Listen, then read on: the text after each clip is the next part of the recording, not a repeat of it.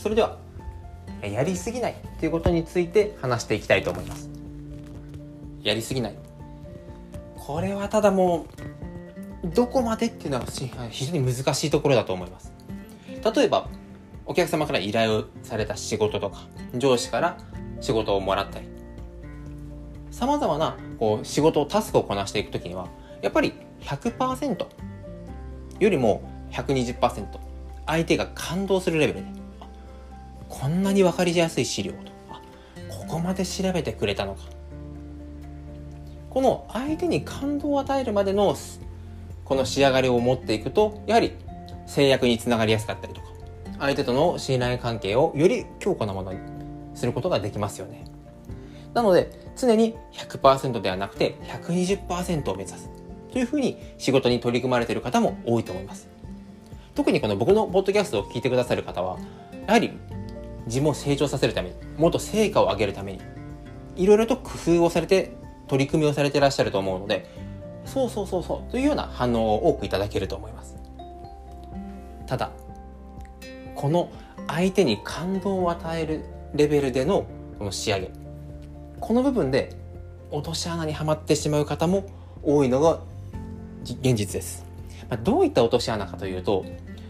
はり依頼された内容、この依頼された内容をよりもっときっとお客様はここよりもこういった疑問を持たれるからプラスアルファで。こういうようにお客様の要望に対して意味のあるプラスアルファに対して時間をかけるのはすごくいいことだと思います。これはまあ普段皆さんされていらっしゃると思うんですが、問題はその見せ方にこだわったりとか、エクセルで作ってたんだけど、やっぱりこれパワーポイントで作ろうかなと、文字ってこれちょっと分かりづらいからもうちょっと読みやすい文字にしようとか、これ文字が小さいからもっと大きく、縁をつけて、色をつけよう。あ。ここにエフェクトを入れながら音楽もつけたりもう多分伝えようと思ってることって伝わってますよね。そこじゃないという部分にこだわりすぎる。もっとなんもう何ともしようがなしようがなくなるのがもっと良くなるもっと良くなると常に改善させ続けた結果。これが相手にどのように伝わるのか。という伝え方の部分が間に合わなくてすごい凝ったデザイン凝ったプレゼンっていうのは分かるんだけど結局何が言いたいのか分からない。というように本末転倒になってしまう。これがやりすぎ。という言葉の今回のテーマになります。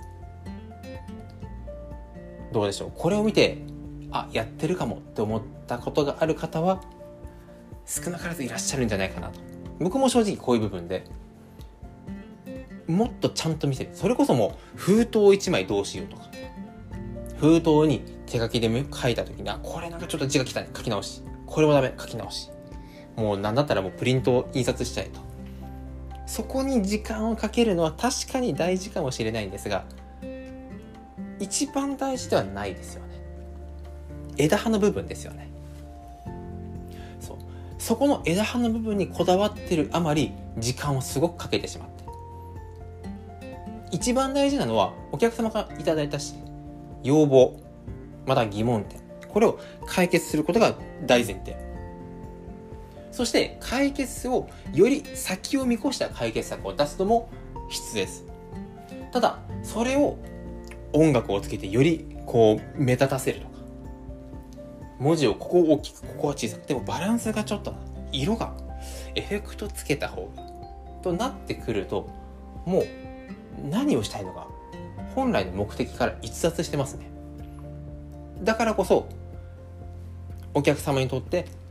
より分かりやすくより見やすくという気持ちもすごく大事なんですがその気持ちは大前提で持っておくべきなんですがやりすぎないということも同じぐらい大切です。やりすぎた結果他のことに気が回らなくなったり慌ててやっつけ仕事になってしまったりしないように本当の目的は何か。お客様が望まれていることは何か。ということからそれない